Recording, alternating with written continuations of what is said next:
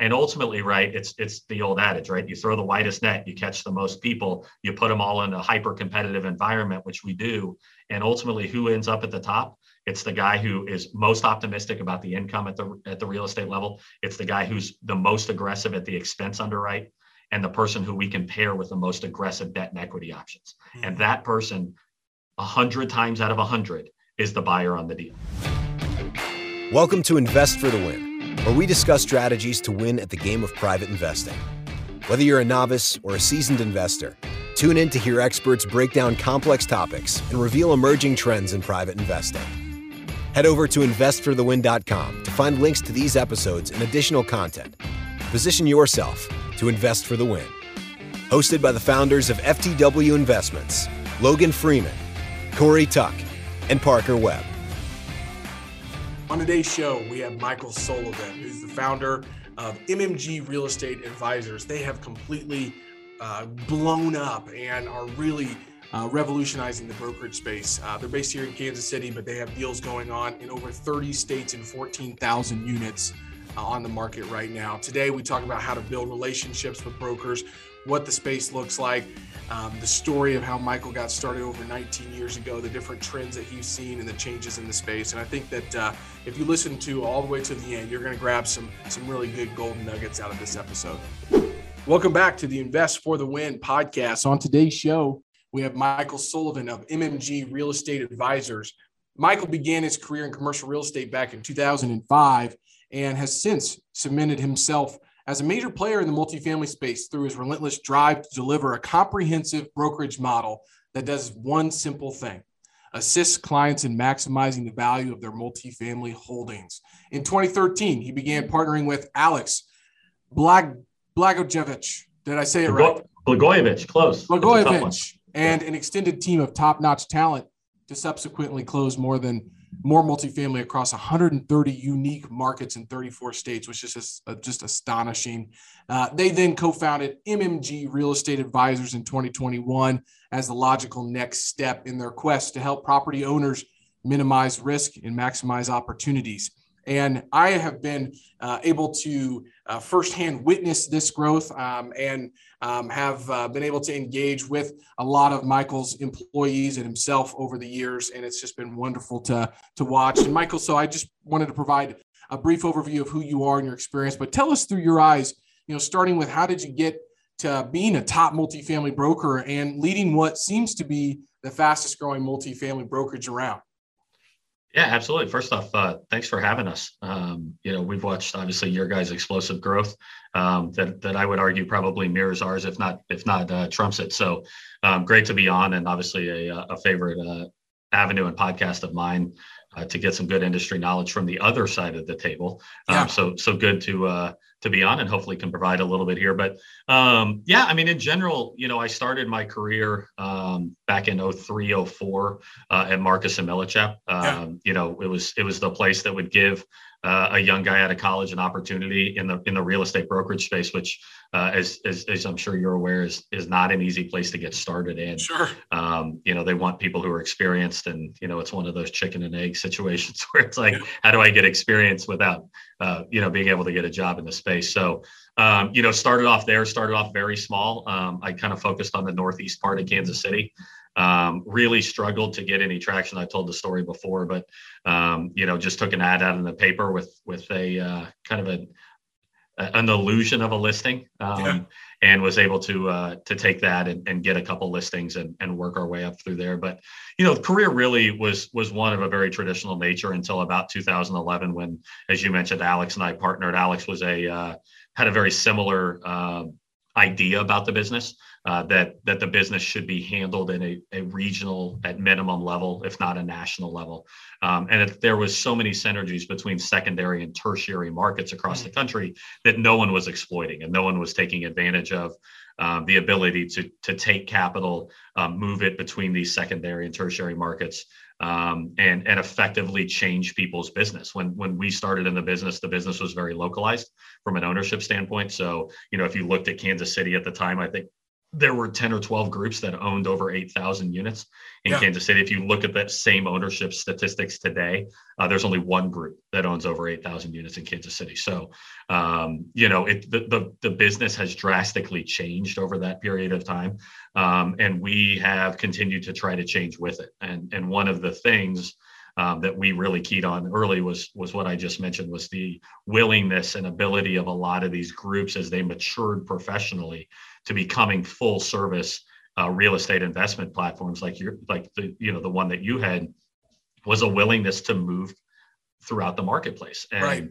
they just needed help in doing that right one of the big issues for for groups like yours is it's almost impossible to effectively attack every market in the country um, because you guys have to identify those markets, understand those markets, mm-hmm. then nurture and, and uh, develop brokerage relationships that are going to be advantageous in your ability to acquire real estate. Um, and then, you know, hopefully have an opportunity to, to buy a piece of real estate. And then you got to figure out how to run it in that market, right? Individual yeah. vendors, um, you know, those third parties that are so crucial to your success uh, at the property level. Um, and then to do that over and over and over again in multiple different markets is a, is a very tall task. And, and it's one of those things that we feel sets us apart a little bit at MMG, working literally on a fully collaborative national platform um, where we can help um, identify markets and bring pipeline of, of opportunities to um, investment groups um, at a much more effective um, and a larger volume uh, than a lot of our competitors. Absolutely. Um, yeah. Yeah. So um, Alex and I have always had that goal since we started in, in 2011 working together. Um, you know, we stayed at Marcus uh, until the middle part of 2015. Berkadia had approached us. We were looking at several national firms. Berkadia had approached us. They had a significant gap in coverage um, in the Midwest, specifically in Mid South, where where our core focus had had grown to, um, and we. Uh, one of the things that was was difficult in our business was the finance the financing piece of the business, right? For sure. for most brokers, um, you know, the you get involved in the deal, you market the deal, um, and you get to this point about halfway through the, the due diligence period where everything goes dark. Um, it goes behind the financing you know curtain and um, you're kind of sitting there with your fingers crossed hoping everything works out uh, while the while the uh, the sponsor and, and the buyer and, and then obviously their lending partner of choice is trying to work through all of the third party reports and the nuance of the deal and, and securing their financing. And we, we didn't like being behind that curtain and Berkadia provided an opportunity for us as one of the largest you know Fannie Freddie and HUD combined lenders in the in the country um, to get a little peek behind that curtain and to really uh, start to understand the lending uh, piece of the business. And so, um, you know, we, we made the move over there. It was extremely uh, beneficial to us. We really enjoyed being there. Um, it was a great relationship for us for, for the better part of six years. Um, and we learned a lot about the the financing piece of the business. And and by the time we were done we were we were round tripping meaning we were uh, helping finance Berkadia was financing between 30 and 40 percent of our deals on on any given calendar year. So um, obviously a great revenue stream for us but what it really provided us was an opportunity to increase uh, the certainty for our selling clients that their deals were going to get done when problems right. arose we were there we had the communication we were working with an internal colleague to help uh, alleviate any of those concerns answer any of those questions and ultimately make the, the financing process much much more effective um, and so we stayed there um, you know one of the one of the beauties of the models at Berkadia is that it's a very geocentric model from a brokerage standpoint. You you work in your sandbox, and um, that worked really well. It was not an internally competitive environment like we had at Marcus and Millichap, um, but for two guys who wanted um, to work at the national level, it didn't provide the platform that necessarily met our next step. Um, right. So we had a ton of success in the in the 12 or so markets that we were covering. We were the number one team at Berkadia and top five agents on a consistent basis individually. And um, you know, we wanted the opportunity to help our clients across the entire country. And so again, sat back down, decided, hey, what's the future hold for us? And um, you know, January 1 of uh, 2021, we decided to take the leap and start MMG. Absolutely. Well, thank you for walking us through that. Um, a couple things I wanted to follow up on. You said, you know, since 2003, um, the industry has changed rapidly, right? There's been a lot of changes. Document a couple of those changes that you've seen, and maybe one of them being the uh, influx of capital into the multifamily space. I mean, I remember sitting down with some of my old real estate mentors. I say old, I just mean um, they are older than me, but at the same time, um, they said, why would we ever want uh, somebody living in our real estate, you know, and I think that notion has changed uh, quite a bit. So uh, maybe you can touch on that as, as well, but some of the other changes that you maybe have seen in the industry since the last 19 years or so. Yeah, so I, the first I've already alluded to, right, which is the the almost geographically agnostic approach to the business, right? Absolutely. Where where, where things were very local are now very super regional, or regional, super regional, or national, um, depending on the companies that you're talking about. Um, but I think in general, one of the things that's allowed that transition to occur is a drastic increase in the professional nature of the investor in the space, right? So when I started, it was a lot of high net worth individual. You really had two groups, right? You had the high net worth individual who most likely made their wealth in some alternative fashion, right? They were a, they were either a high earning professional, they were they owned a business that they'd liquidated, um, and then those people sat down with their financial advisors or whomever and decided, hey, one of the things that I'd like to invest in is is commercial real estate. I like the right. brick and mortar. I like that I can go touch it, um, and I want some diversion from my very traditional um, Wall Street based investment avenue. Sure. Um, and so what you've seen is a transition. Oh, or, excuse me, there was that group. And then um, there was the secondary group, which was the true institutions. That's right. right. And I think yep. to your point, the true institutions outside of a very, very small handful in the first part of this century really had no interest in investing in commercial real estate and definitely didn't have any interest in investing in multi. And even if they invested in multi, it was going to be in your absolute gateway markets, your New York's, your San Fran's, your Miami, those type of places. But there was very little truly institutional investment across the country into multi. And you know th- those groups i think really started as commercial real estate in general whether it was office buildings um, you know, retail sector, sector as they had started to dip their toe into it, and you make the comparative um, analysis across all of the different asset classes, you start to really look at the fundamentals of multi and go, yeah, yeah you know, because to your point, the traditional deal was like, why would I have, you know, 300 tenants when I can have six? Well, when everyone really started to bear down on that, they were like, I can have 300 tenants instead of six, right? Yep. And so that risk mitigation at the institutional level that's so requisite for them to make the move started to really make sense. And so um, a lot of the institutions started to come in and play in the multi space. Obviously, that had an uplifting effect on the market as a whole. But what it also did was it provided um, that necessary security from an investment standpoint that a lot of private people needed to start making the move. So you started to see the the, the lending markets open at a much drastic at a much more drastic level and with the you know the opening of the lending it allowed um, what we call you know the creation of the uh, the private equity markets right. to open right and this syndicated equity model that has really turned the industry on its head right so instead of having to invest your own dollars and wait to a point where you had the requisite number of uh, you know the requisite down payment to make that we started to see the inclusion of hey why don't i put 5, 10, 20, 100 people together and let's buy a building together and mm-hmm. we'll operate it for you. So you started this whole model of syndicator and operator and then these this LP equity model that has completely changed the, the, the industry, right? And you know, again, those started at a, a, a somewhat local level. Um, and then we've seen them as they've grown in professional nature. And a lot of them, one of the big pieces of the business has been why don't we learn how to manage the, the assets ourselves instead of paying a third party manager to take this over? One, it secures our operation. But two, for the bottom line, it's great, right? We, we pick up that two, three, four, six, eight percent that was not was going out the door to something that we can now do in in house. And even if it's a loss leader for a lot of people, they just feel much more secure about the operation. And well, once we brought the operations in house, there was no longer that inability to move to new markets right? We just had to learn, we had to hire the right people. Um, and so you've seen the professionalism of the industry change. And now you've got shops that are small in number, but very, very capable of doing business across a, a, a very, very wide swath of geography. And that's probably the biggest change, those two, the, the, the move to the private syndicated equity world um, and then the uh, the geographic reach. Yeah, probably and the professionalism, really. I mean, of, of the entire group, right? It's not. It's no longer dominated by mom and pops and institutions. There's an entire middle sector of the industry now that has made it much more dynamic um, and much more professional in nature across the board.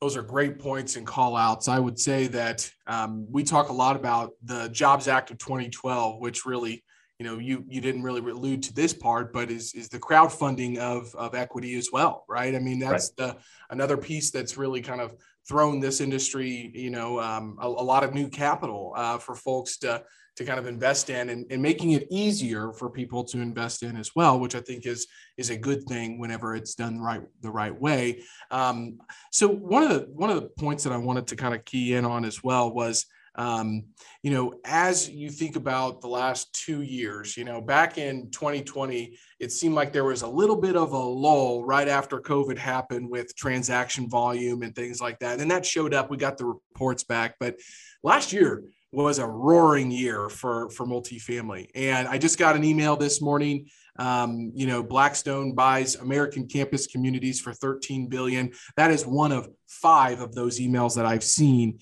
um, this year. And so when you think about you know where the industry is right now and where the you know obviously we have things going on with rising interest rates we still have super high inflation we got a war we got global pandemic you know the industry in 2021 um, was the best year i think ever um, mm-hmm. and uh, what are you forecasting for for this year? Are you seeing the the same, or is there going to be you know are you seeing kind of a, a drop down on transaction volume? What are sellers really saying out there?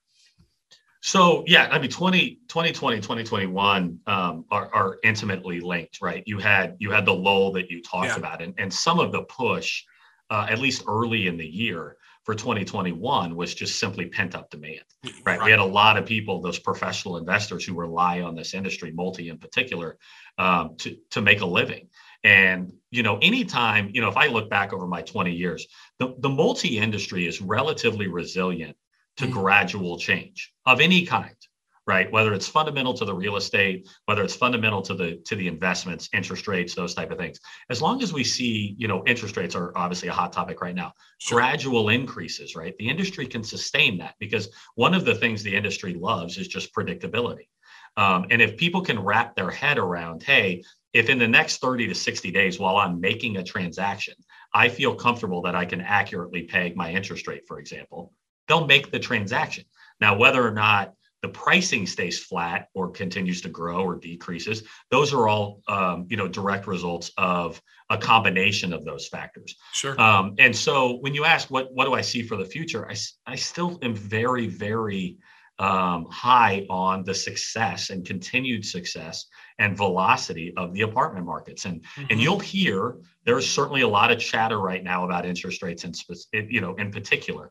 But to my point as long as it's predictable I feel really confident that transactions are going to continue. One of the reasons being that a lot of the assets that are trading hands today are assets that were acquired in 15, 16, 17, 18, 19, 20, right? There is so much equity in those deals. Um, as interest rates go up, it makes refis more difficult, right? right? Naturally. So you you've kind of taken back the ability to just simply sit on the deals and and, a, and, and take uh, advantage of a lot of the of the created equity. So what does it leave you to? It leaves you to potentially either hold that deal as is, which the debt is prohibitive in a lot of those cases, whether it was short term or in nature, or it was just not designed beyond the original business plan, mm-hmm. right? So you're starting to come up on the next couple of years of a maturity. Um, but on top of that, it you know if you're looking at deals that have made you know 30 40 50 percent from an equity standpoint is a seller who's run through an entire investment model still willing to sell the deal maybe if he only if they only make 20 or 30 percent. My assertion is yes right? Because they've got investors who are pressuring them. They've got business models that have been exhausted. Yep. they've got loan maturities. Um, and fundamentally the apartment industry is flying. You're seeing rent growth that we've never seen, and it's no longer localized to these huge gateway markets. I mean, right. you're seeing we pulled the we pulled the rent growth this morning in Johnson County um, on a deal we're working on currently. You know, it's projected at nine percent this year. Yep. Six percent next year, five percent the year after. Well, we can absorb a lot of interest rate increase with those type of rent growth numbers. Mm-hmm. And and so does the game change a little bit? Um, is the velocity on par with 2021? We'll see. What I can tell you is, you know, we we collect offers on anywhere between four and eight uh, eight deals a week um, with the with the entirety of the MMG platform. I have yet to see a retrade on interest rates. I have yet to see the top end of our BOV not consistently being met. What we are seeing a little bit is a thinning of a matrix. So where we may have had 20 offers on a deal, with the top numbers being, you know, the top tranche being five or six. Maybe it's 15 with the top tranche being three. Um, but a lot of groups are just saying, you know, the groups that are backing out are simply saying, hey, look, we're just going to wait and see for the next 30 days. This is not a, hey, we're out because interest rates are going to be closer to four and a half or five. Um, we've heard horror stories like that. I'm just not seeing it. And we're currently transacting in over 30 states. Um, so I I feel like we would be seeing it. I'm seeing right. emails from other brokers that are doom and gloom. You know, every uh, you know we we heard of a deal in Scottsdale where every one of the ten groups in best and final backed out of the deal. Hmm. Uh, something clearly more than just market conditions. Hearing about deals in Florida that the world is turned upside down, and I'm we can't even get anybody engaged in deals. I, again, I can't speak to everybody's business. I'm just I'm not seeing it. But the you know for us, we've got over fourteen thousand units on the market. I'm not seeing it Absolutely. yet. Will we? Probably.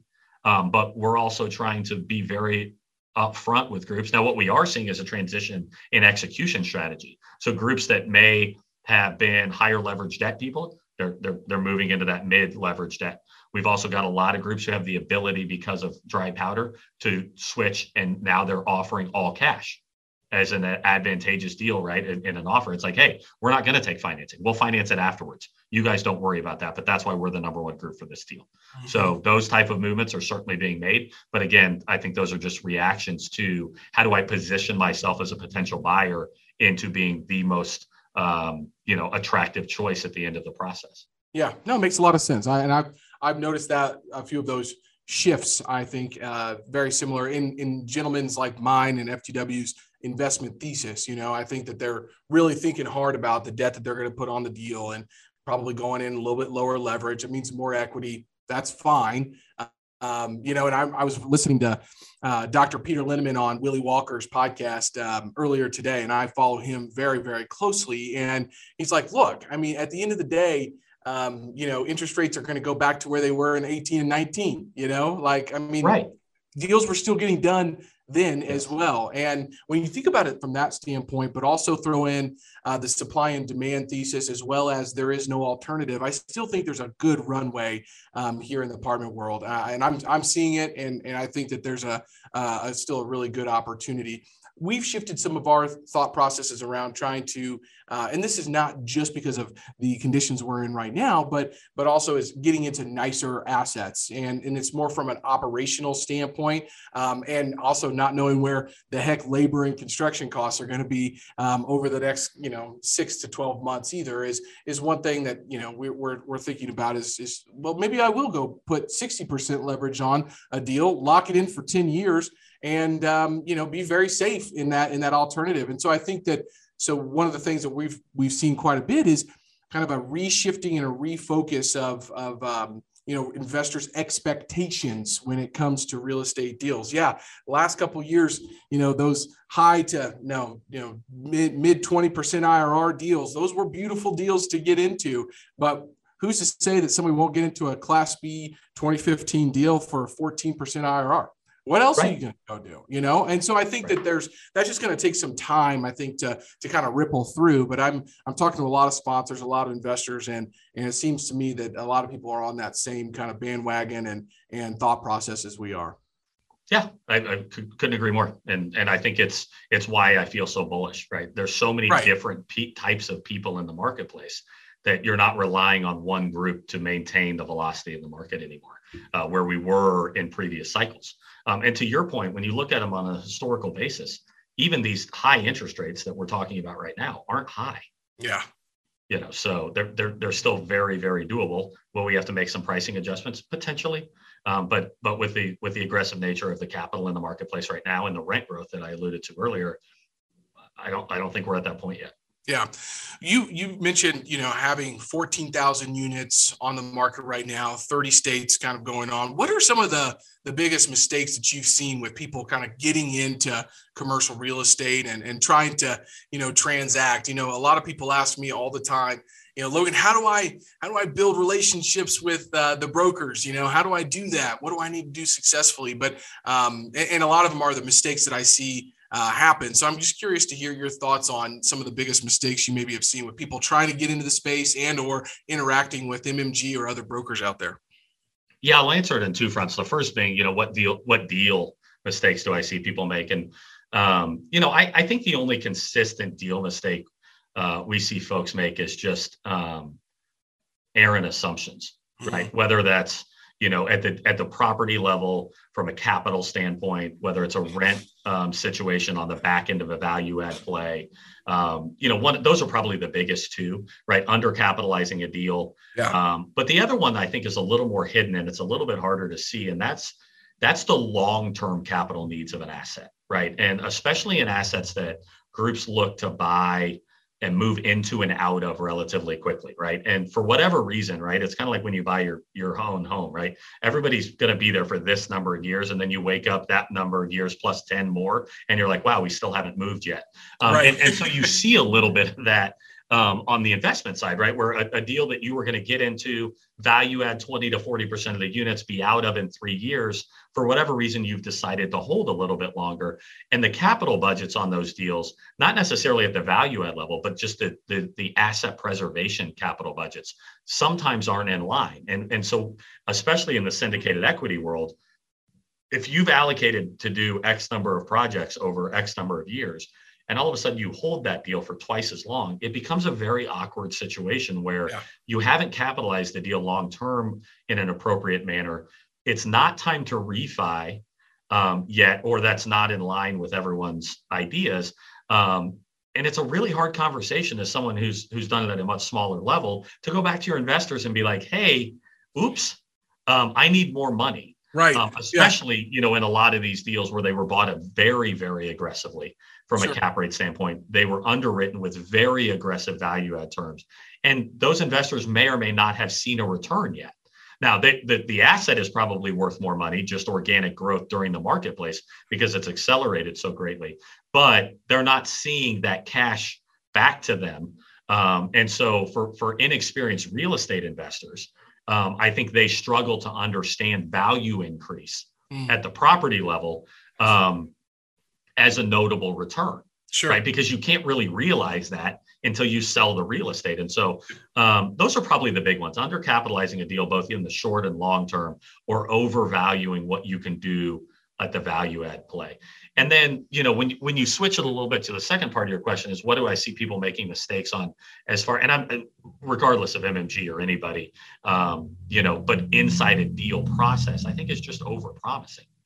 Um, you know, it, it, I, I certainly understand the need to get deals under contract, right? Sure. You, you've got to be able to get a deal under contract and win it in order to perform. But I would highly encourage investors to those first couple deals are vitally important that they go well in the brokerage community and in, in the investor community. Um, if you come in and overpromise and then can't perform, you're probably not getting another shot. And I think there are groups that underestimate the amount of communication that goes on internally um, between brokers and between the market and between sellers. Sure. Um, and and all of that kind of stuff. And if you get a reputation in the marketplace of not being a closer, it can be something that will haunt you for years and years and years and years. Um, and uh, you know, vice versa. If you get the reputation of being a closer, it's something that can take a relatively small group and propel them, you know, very very quickly into a preferred selection seat um, for a lot of brokers. I mean, at the end of the day, right? We're as a broker, we're in a in a somewhat difficult situation, right? You as a seller, you trust us to pick the guy, the the, the group, right? That's right. going to execute. And if we don't, it's very difficult for us to come back towards. And so we're naturally out of self preservation going to lean towards the, the most secure option. And a lot of times as a seller, that can result in, um, you know, working down a matrix, which I, I still will encourage anyone to take surety of close over the idea of the highest proceeds, right? right. Especially in a marketplace like today. So, um, you know, with when you make your way into the space as a new investor, start smaller, buy deals, build a track record, get references, and make your way up the ladder. And when you're when you're comfortable and willing and able to transact at the next level of deal size, make the move. But in my opinion, you're better off staying smaller and being successful than trying to make that big jump into two, three, four hundred units that you're competing against very large private groups, very large institutional groups, stretching and and and having to make that inevitable, you know, that inevitable call of, hey, you know, we didn't underwrite this correctly, or you know, the agencies aren't willing to finance this because of X, Y, and Z, or you know, whatever the number is, yeah, or whatever the excuse is, because um, it can be a kill shot to your business. Yeah, absolutely. Great advice and great points to to be made there. So, you know, one of the things I wanted to ask you about this was you know, I've been watching the growth. It's been exciting, astonishing to watch, but I'm really curious. So, you know, what is your method? So when you're sitting down with a property owner and what is the method necessarily that you go through to, to adding value to those sellers that's going to say, Hey, you know, we, you can go with other firms, right? Um, sure. But MMG's your your service. You know, this is this is the group you want to go with. Like, what is that? What is that? I mean, because I've been seeing, like you mentioned, 30 states, 14,000 units. That's just stuck in my head. It's an amazing um, number. And it's a great feat. But that you're, you're you've got something there for sellers that they're you know they're they're hearing that's uh, giving them the confidence right? And i, I just kind of want to pull that out and and um, learn a little bit more about the not necessarily secret sauce but the methodology that mmg goes through when you're when you're working with a property owner yeah, I mean, good news about uh, our secret sauce. We're willing to share it. So, because um, it is, to your point, I think it's what differentiates us yeah. from a lot of our competitors. And and as context of the comment, because I do think you have to understand the context of the traditional brokerage model to understand why we are a little bit different. And um, the, the traditional brokerage model is very localized, mm-hmm. right? So while you have other national firms um, that preach collaboration, preach teamwork, preach this national platform, right? That you hear all about all the time.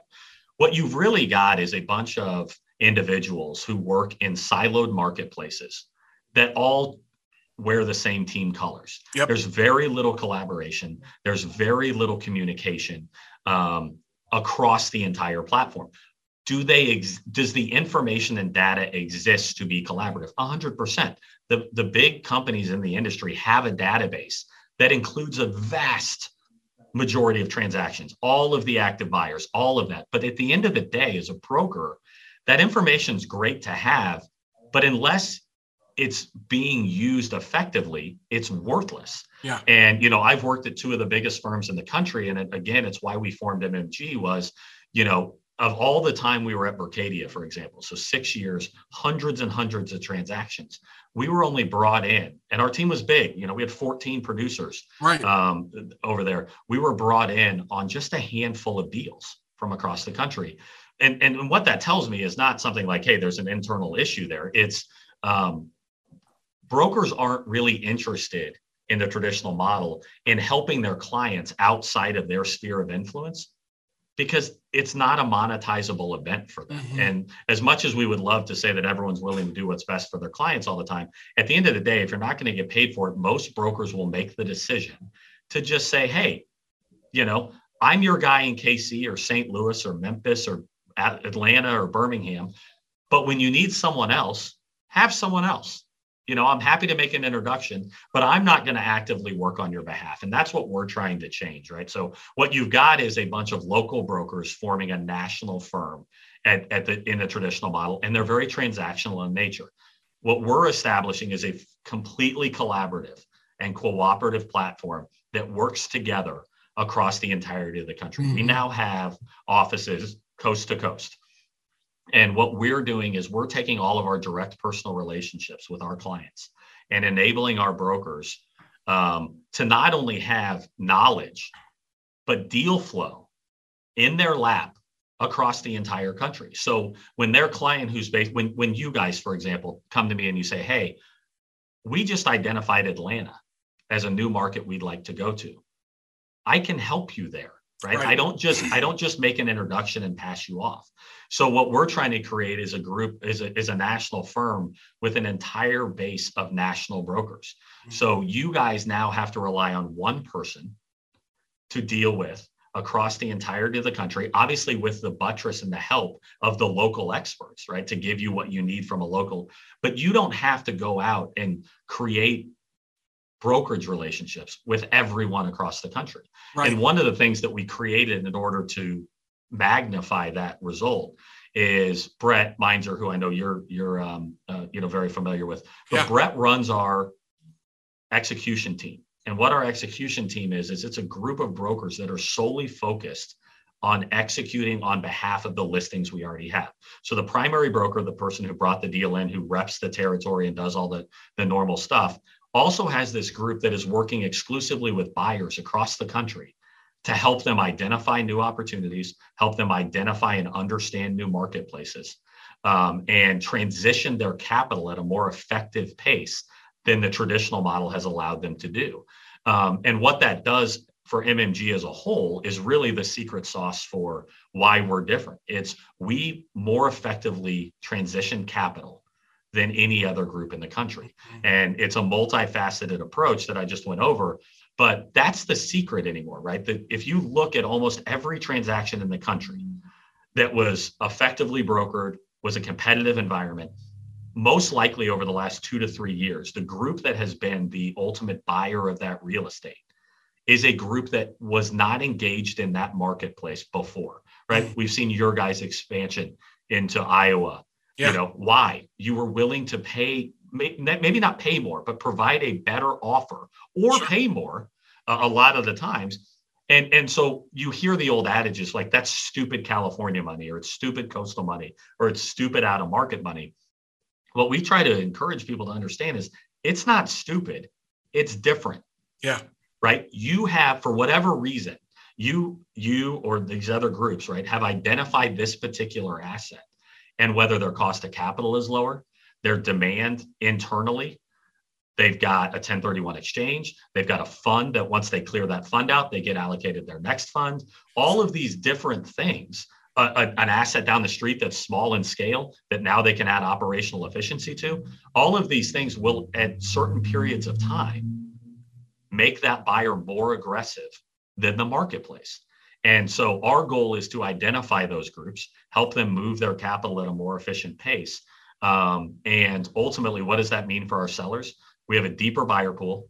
We have a buyer pool that is focused specifically on their asset not on that rear view approach of I could have, I, I, you know, I saw that back when mm-hmm. I could have bought it then, I could have bought it for this, all of those negative things. Or candidly, they may not have the intimate knowledge of the neighborhood that allows that or that, that that creates a little bit of a tenseness with that particular buyer that's localized um, that prevents them from getting to the top end of the matrix. Right. You know, and ultimately, right, it's it's the old adage, right? You throw the widest net, you catch the most people, you put them all in a hyper competitive environment, which we do. And ultimately, who ends up at the top? It's the guy who is most optimistic about the income at the at the real estate level. It's the guy who's the most aggressive at the expense underwrite, and the person who we can pair with the most aggressive debt and equity options. Mm-hmm. And that person, a hundred times out of a hundred, is the buyer on the deal. Right. Yeah. And so yeah. we do that more effectively than a lot of our, our, our people because the, the groups that we compete against, take Kansas City, for example, right? For a traditional broker who focuses in Kansas City, their buyers come from three different groups, right? They have to. They, they come from groups who already own in Kansas City, groups that have owned in Kansas City and are re-looking to insert the market, yep. or someone somewhere who has identified Kansas City as a potential marketplace for them right? There's no way for that person to effectively go out and create a buyer who's not looking in the marketplace. Because what are you going to do? You're going to call every investor. So the traditional model, right? We're going to result, we're going to send out unqualified email traffic Well, the problem is everyone thought the same thing. So we're going to, to your point, how many emails do you get a day with deals on them across the country? If you're not looking in Kansas City, even if you see the email, you're like, yeah, Kansas City, not a market. For, I'm not, I'm not there. Right. What we do is we handle our personal relationships. Everyone knows our entire inventory internally, and we're able to have conversations with those folks. Yep. Both through our execution team and our primary brokers who are continuing to develop relationships with the clients across the country. And they're able to explain to their clients by understanding their own personal business model. Hey, here's a deal that I think you need to look at. Here's why and and results. And I could go on deal story after deal Yeah, story yeah. after deal story, but I won't bore you with them. But at the end of the day, that ability to effectively transition capital into new marketplaces is our secret sauce, and we do Yeah. it better than anybody else in the country. Yeah, I, I I would agree, and um, I think you you put that process out very uh, thoroughly.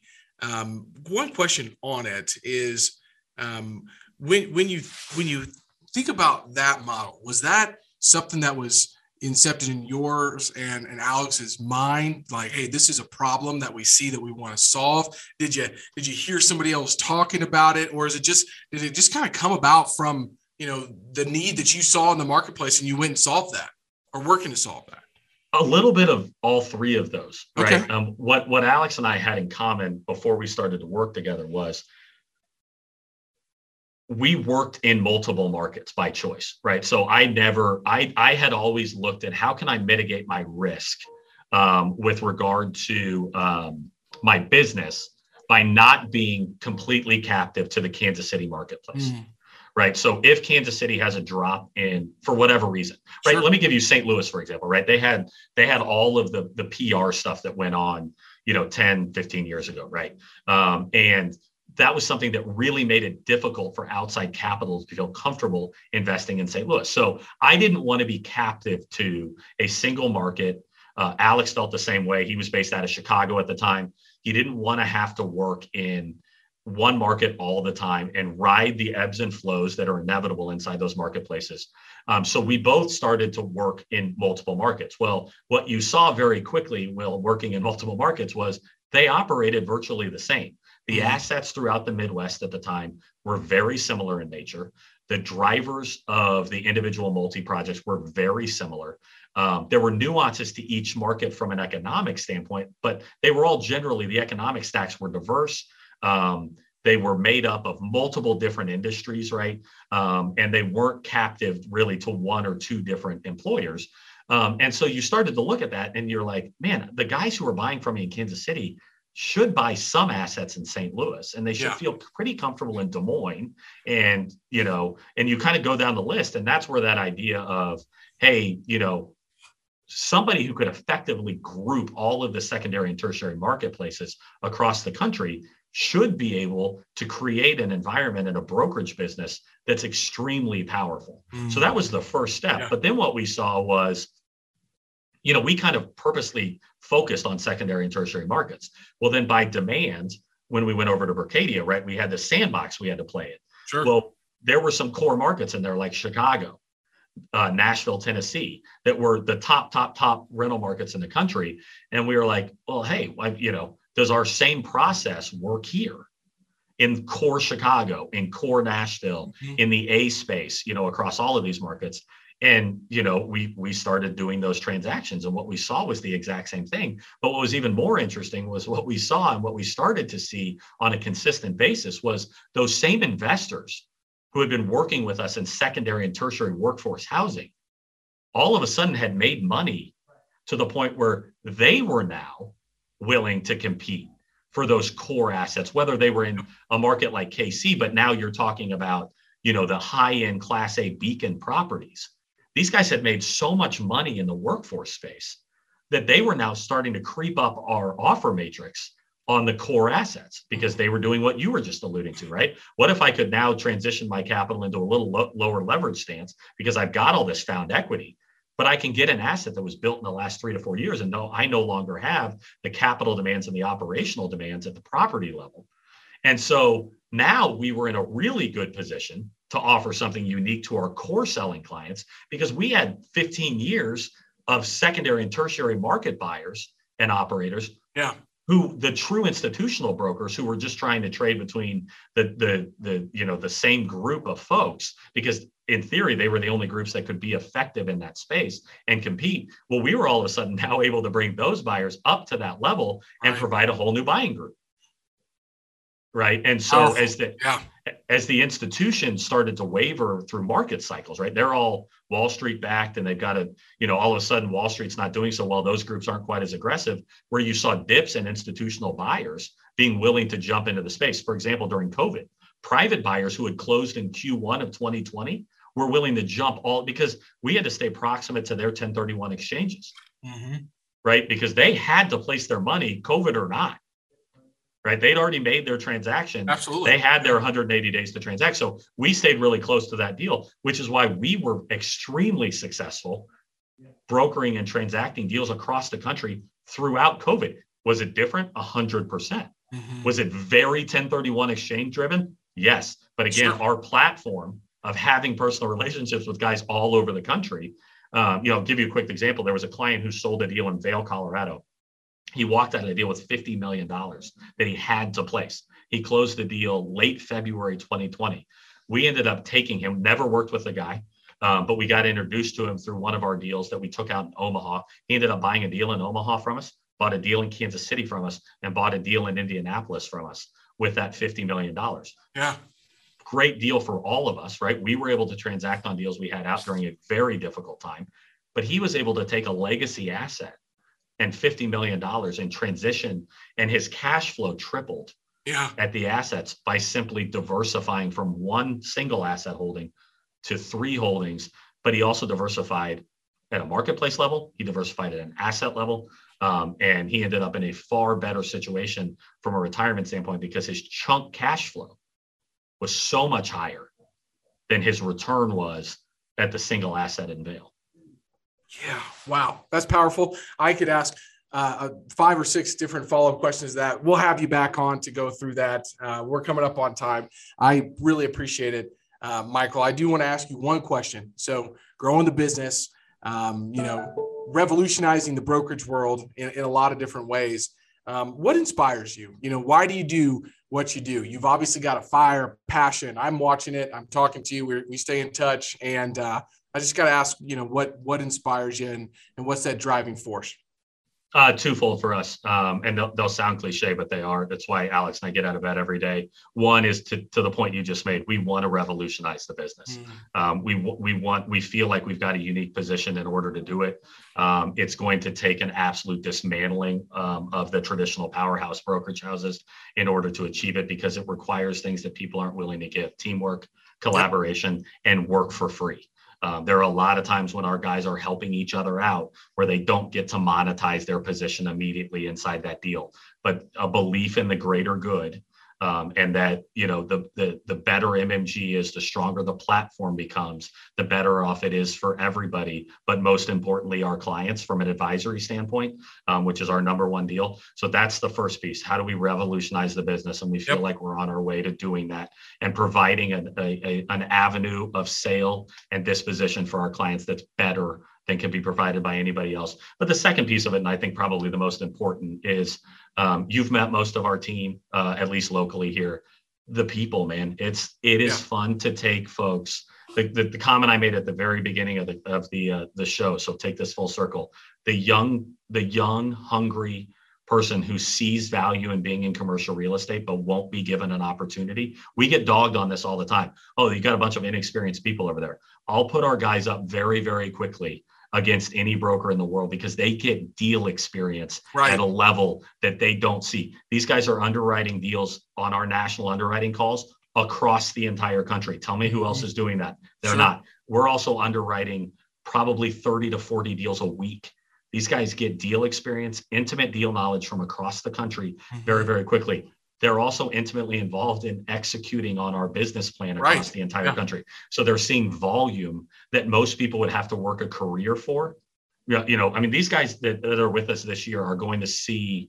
Um, we'll probably do somewhere close to three billion dollars worth of transactions this year. Mm-hmm. Um, they're going to see that at a very intimate level. Are they going to be intimately involved in every deal? No, but they're going to see it because we go over those deals, we sell them together, we work on them together, and so watching and having the ability to take great brokers, whether they're new in the business or whether they've been in the business and are looking for a new start. I mean, we've got some guys we brought in, we've hired from every single large national firm at the brokerage level um, to, to date. Um, we've got some guys who've been in the business for 20 years. We've got some guys who've been in the business for 20 minutes. Mm-hmm. Um, you know, but at the end of the day, by appropriately putting them in activities, they're all getting better. They all really believe in what we're building. And to me, that's the most exciting thing. We started with five people January 1st of 2021. Um, today, we have 49 team members. Um, we will soon be surpassing 50. Um, yeah. I don't think Alex and I ever saw the company getting this big because um, we didn't understand how much there, how much people buy into what we're doing. We've gotten really, really lucky getting some really good experienced brokers to join us and some really good young talent to join us. Um, and I, I tell you, I, I, I never thought we'd be this big. And I'm probably most excited about seeing us surpass 100 team members, 200 team members, to the point where we don't have to answer questions anymore about whether we're a small little boutique firm because, you know, at the end of the day, our numbers this year are going to put us probably in the top 15 brokerages in the country yeah. um, after after two years. Yeah, it's incredible. I, I I'm watching it happen, and I believe that you'll absolutely get there. And there's a there's a reason for that, and a lot of it you explained with that uh, approach, the teamwork approach. I think is is uh, not something that's very common in our in our space. And so, um, all right. So if folks want to find more about MMG, point them in the right direction, Michael. So uh, you can you can hit us on www.mmgrea.com. Um, we also have uh, an Instagram and a LinkedIn presence um, if you want to kind of follow on a more intimate level. Um, but uh, yeah, or reach out we love the personal conversations. I'd much rather talk to uh, to anybody who wants to know more about the company, or or if they think that we can help in any way, shape, or form. Um, you know, we always love to be a resource, however we can, to any of our clients or, or potential clients. So um, just reach out, uh, get a hold of us, and um, you know, we'd we'd love to uh, to develop the relationship and see where it goes. Well, thanks for being on, Michael. I found this extremely valuable. I know the listeners will as well. I appreciate your time hey, we just appreciate the opportunity. So we're going to start our own here shortly. And so uh, I'm going to ask you to repay the favor and, and come join us and tell us all about FTW and what you guys are up to. We'd love to do it. Thanks, Michael. All right. Thanks so much. Thank you for tuning in to Invest for the Win. If you found this episode valuable, please take a moment to share it with a friend you think could benefit from the insights of our experts. Also, don't forget to take a moment to leave us a rating and review. Visit investforthewin.com to learn more.